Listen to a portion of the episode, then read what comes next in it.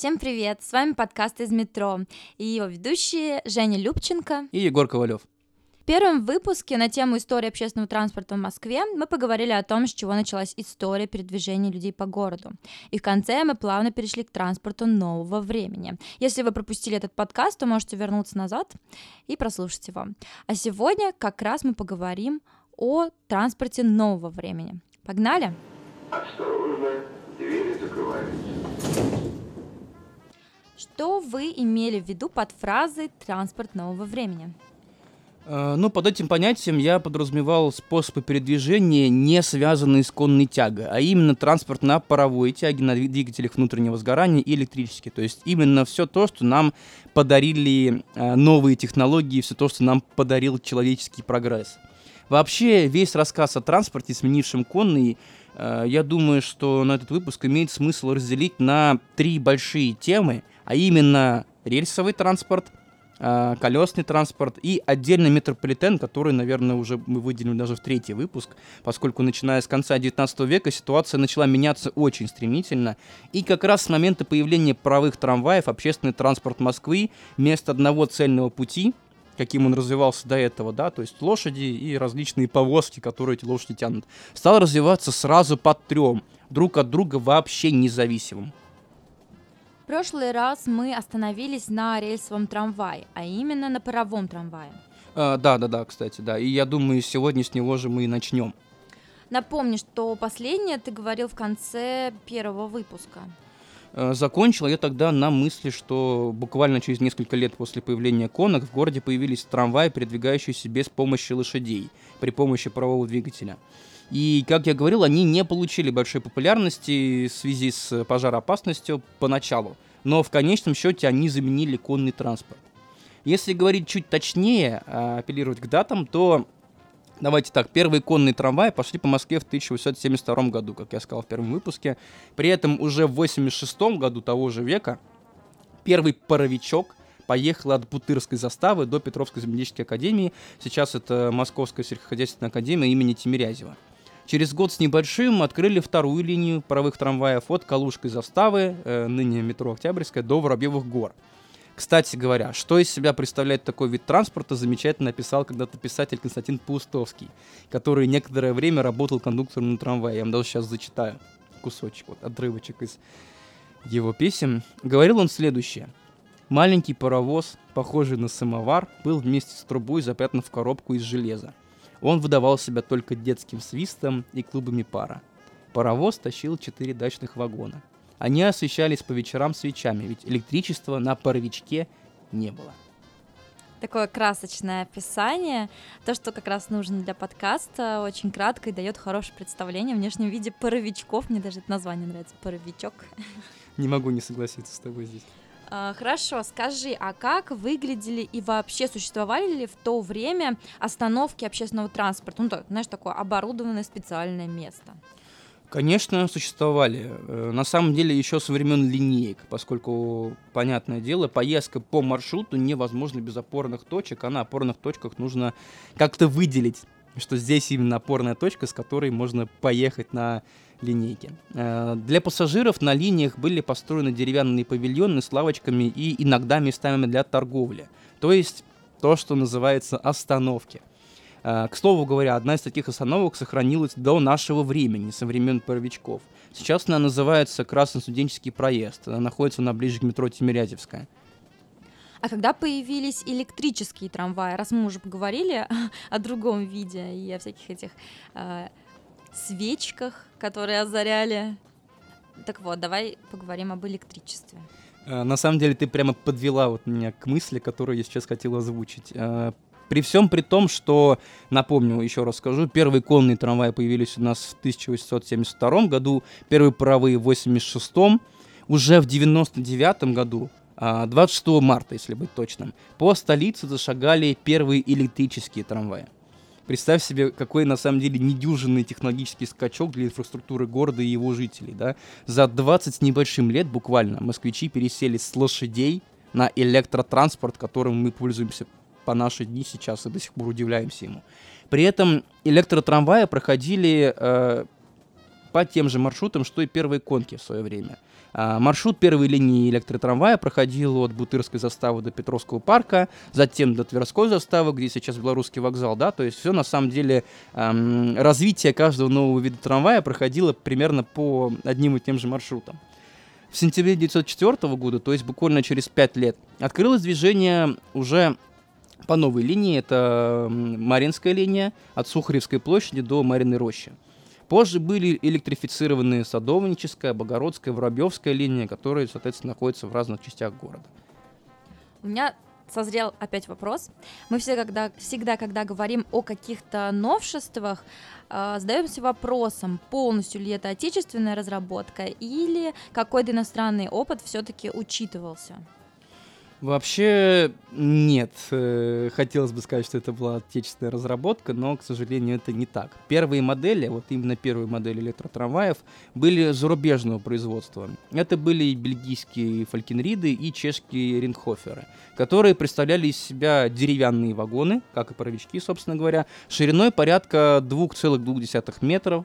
Скамейки в них располагались вдоль салона, как в наше время, на самом деле, в метро в московском. А, стоит заметить, что по тем временам электротрамваи развивали очень приличную скорость до 25 км в час и обгоняли конки и частные экипажи, линейки в том числе. И лишь с 1909 года стали появляться уже модели отечественного производства целиком. Конечно, на базе фалькенридов и рингхоферов, но они хотя бы были сделаны целиком нашими силами, ну, силами э, Российской империи. А, самый известный из них это так называемый фонарный трамвай, который получил свое название благодаря фонарям на крыше. А, к 2012 году в Москву было поставлено уже более 600 вагонов типа F. Вот ты как раз сейчас сказал про Российскую империю, и тут я задумалась. Я прям ощущаю, как мы потихоньку приближаемся временем к Великой Октябрьской революции. И вот мне интересно, повлияло ли на развитие транспорта вот эта смена режима в стране? Ну, косвенно, конечно, да. Вот напрямую, что касается именно трамваев, конечно, спорно, а, поскольку уже в Российской империи, как я говорил, вообще трамвайные сети были очень хорошо развиты сами по себе, и когда э, случилась революция, э, развивать как-то отдельно именно трамвайную отрасль смысла не было, она и так достаточно хорошо уже была развита. Вот. Но в то же время, после революции, когда в город хлынуло большое количество рабочей силы из деревень и других городов, Трамвай в кратчайшие сроки стал буквально любимым видом транспорта для москвичей. И самым главным, то есть он был буквально, он на себе возил почти 4 пятых всех э, перевозок в городе. А, в 1918 году протяженность путей достигла 323 километра. Просто немыслимая цифра. Опять же, сравнивая с тем, что было буквально за 40 лет до этого, да, когда у нас было 95 километров, и тут, оп, за 30-40 лет у нас прибавилось э, больше 200 километров путей. Э, к 2022 году в городе работало уже 13 регулярных маршрутов электротрамваев, в том числе, кстати говоря, знаменитые маршруты А и Б, э, Аннушка и Букашка, да, которые нам известны до сих пор. Сейчас по ним ходят одноименные трамваи. Да, вот в частности, букашка у нас ходит по а, с, м, Садовому кольцу. А, в итоге в начале 30-х годов трамваи перевозили рекордное количество пассажиров. До 2 миллионов в день. То есть половина а, населения Москвы того времени, поскольку в Москве тогда жили 4 миллиона человек. А затем открылось метро и довольно быстро забрало у трамвая лавры главного транспорта столицы. Э, с его открытием поток пассажиров снизился, зато вот конкуренция позволила сделать поездки комфортнее. В 1936 году на линии вышли первые металлические трамваи отечественной разработки М38, прозванные из-за цвета корпуса голубыми вагончиками. Но их внешний вид и дальнейшее развитие вообще трамваев это, конечно, уже совсем-совсем другая история. Да, действительно другая, ведь она уже не относится к транспорту в городе до появления в нем метрополитена, скорее уже параллельно пошла, пошло, такая пошла история развития. Поэтому на этой точке, я полагаю, тема рельсового наземного транспорта в городе в рамках данного подкаста закрывается. Именно. Итак? Итак, э, конный транспорт мы обсудили, рельсовый, да, обсудили, трамвай, электротрамвай. Осталось нам поговорить о колесном. И затем уже можно будет переходить к метрополитену, у которого вообще абсолютно отдельная ветвь развития. И здесь я предлагаю, как в случае с конными транспортными средствами в свое время, с колесами начать именно с частных перевозок, поскольку, строго говоря, они и были самыми первыми в городе. Отлично, давай, это поможет, мне кажется, составить более ровную картину. Итак, э, первые упоминания о колесном общественном транспорте в городе датируются на самом деле выпиской из газеты, статьей из газеты от сентября 1907 года. А, там было указано про автомобиль американской марки Oldsmobile, на котором была вывеска «Извозчик». Такса по соглашению. Такое первое полноценное такси в городе. На самом деле, я думаю, что это все, что нужно знать об извозах на автомобиле. Э, поскольку в дальнейшем это отрасль развивалась своим ходом, э, без особого участия государства, вплоть до э, революции. С той лишь разницей, что в отличие от кареты, которая, как мы видим, была настолько повсеместной, что ее в целом мог себе позволить и простой люд, да, крестьяне, еще в 16-17 веках, то в начале 20 века любой, даже самый э, если можно так сказать, недорогой автомобиль, очень-очень долгое время был роскошью, которую мог себе позволить далеко не каждый. Так что, видимо, изменения в этой сфере появились уже в 20-х годах при непосредственной поддержке уже советских властей, которые эм, поощряли развитие колесных систем э, транспортных в городе э, и вообще в стране. И в том числе, конечно, стали выделять средства на обустройство первых таксопарков э, в Советском Союзе. Ага, то есть получается, что если на развитие трамвая Советский Союз напрямую в большей степени не повлиял, как ты выразился, а, потому что он и так был сильно развит к моменту смены власти в стране, то на развитие колесного транспорта, как я вижу, повлиял сильно. Именно так. И причем в случае с колесным транспортом в целом большую роль играет даже не столько какое-то попустительство со стороны Российской империи, его по сути-то и не было – а, сколько здесь играет роль факт течения времени. Автомобили и колесный транспорт вообще в целом а, начали развиваться по миру в мирных целях уже после Первой мировой войны, поскольку именно война сделала колесный транспорт массовым и гораздо более доступным, поскольку просто страны нарастили технику. А Российская империя у нас, как мы знаем, до конца Первой мировой не дожила. А, в целом история у автобуса была несколько похожей на первые такси в городе. Да, сейчас мы уже переходим к автобусам. А, власти Российской империи на самом деле не особо хотели развивать этот вид транспорта, который появился буквально за пару лет до того, как Российская империя э, перестала существовать. Э, не хотели развивать автобусы для того, чтобы он не конкурировал с трамваем. И поэтому в какой-то мере, конечно, намеренно тормозили его развитие, но они банально им не занимались. Поэтому первые московские автобусы, которые появились еще в 1907 году, были, во-первых, пригородными, поскольку в город их не пускали, они курсировали между Мариной Рощей и Останкино, не пересекая Камер-Коллежский вал, да, напомню, третье транспортное кольцо. А во-вторых, они были частными. Это были самые первые, это были два автобуса немецких марок Daimler и NAC, которые купил граф Шереметьев.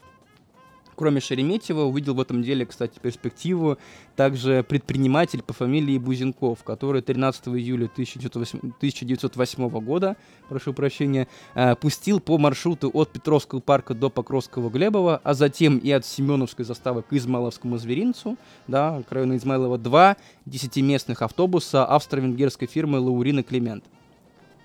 Вот ты говоришь про частные случаи такие. А когда же автобусы стали официальным видом транспорта в городе? Вот как раз уже после революции этим начала заниматься советская власть, поняв, что, а, в принципе, время пришло, и транспорт стал колесно дешевле и проще в производстве, и, в принципе, можно бы им и заняться. И первый автобусный маршрут в черте Москвы заработал только в 1924 году. Это были 8 автобусов марки Leyland, доставленные из Англии. Они ходили от Кланчевской площади до Александровского, так тогда назывался белорусский вокзал, да, до Александровского вокзала.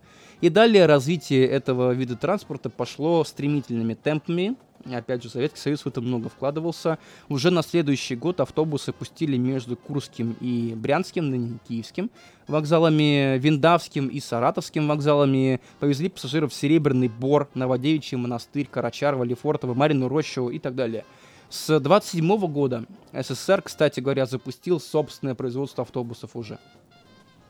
Производство собственное. Опять мой вопрос любимый. А разработка собственная? Не совсем. Э, хотя, конечно, хотелось бы сказать, что да, э, конечно, за основу были взяты те самые автобусы марки Leyland, но тем не менее, э, сам факт того, что Советский Союз смог полностью своими силами повторить строение автобуса, не имея изначально для этого никаких данных, ведь опыта в, в, в автобусостроении и вообще в автомобилестроении у страны тогда еще не было. Это впечатляет, действительно. А, так вот, э, с 27 года на улице стали выходить так называемые Яшки. Это автобусы серии Я-3 и Я-6, а в начале 30-х годов э, уже ЗИСы. А, при этом что также стоит э, заметить, кузов советских моделей, первых советских моделей, изготавливали из дерева, э, как в свое время первые паровые трамваи. Ну а затем его обшивали металлом. Так, хорошо, по автобусам картина становится ясной. Хотя на самом деле вот лично меня удивляет, если честно, что такой, казалось бы, гораздо более простой в современном мире вид транспорта а, во всех отношениях чем метрополитен, появился в городе и вообще в стране буквально за несколько лет до появления в нем же собственной подземной железной дороги. Согласен, с какой-то стороны это звучит удивительно. Но, с другой стороны, надо понимать, что к 30-м годам прошлого века у России был уже практически вековой опыт, да, почти 100 лет. Опыт эксплуатации железной дороги. И налажено полноценное собственное производство как вагонов, так и всех комплектующих для ЖД. Поэтому и о метрополитене в Москве начали задумываться еще давным-давно. В то время как автобусы были в целом все еще новинкой для всего мира. Но когда же появились тогда троллейбусы? Мы про них что-то упустили. Эм, кстати, через пару лет после автобуса. Но все же до метро. Тут попали мы еще успели. В 1933 году а, в столице была открыта первая троллейбусная линия, которая связала Тверскую заставу и мост окружной железной дороги. Что это такое, я вам расскажу чуть попозже, может быть, в другом выпуске. Покровском Стрешневе. Уже через год троллейбусы стали ходить по Арбату до Дорогомиловской заставы. А еще через два года появился маршрут Б, букашка, да, от Кудринской площади до Курского вокзала. Ну а дальше это, опять же, как вы понимаете, совсем другая история. Мне кажется, мы так ловко с тобой со всех сторон подошли к началу строительства метрополитена. Это точно. Но его мы с тобой, думаю, обсудим уже в следующем выпуске. Полагаю, что все-таки это очень большая и интересная тема, и впихивать ее сюда будет просто кощунственно, потому что это будет слишком долгий выпуск тогда. Да, я согласна более детально разберем. Ну что, в таком случае нам пора заканчивать, но вы, уважаемые слушатели, Конечно же, подписывайтесь на наш подкаст, если еще этого не сделали, чтобы не пропустить новые выпуски. Нас впереди ждет очень-очень много всего интересного. С вами был проект из метро и его специалисты. До скорой встречи. Пока-пока.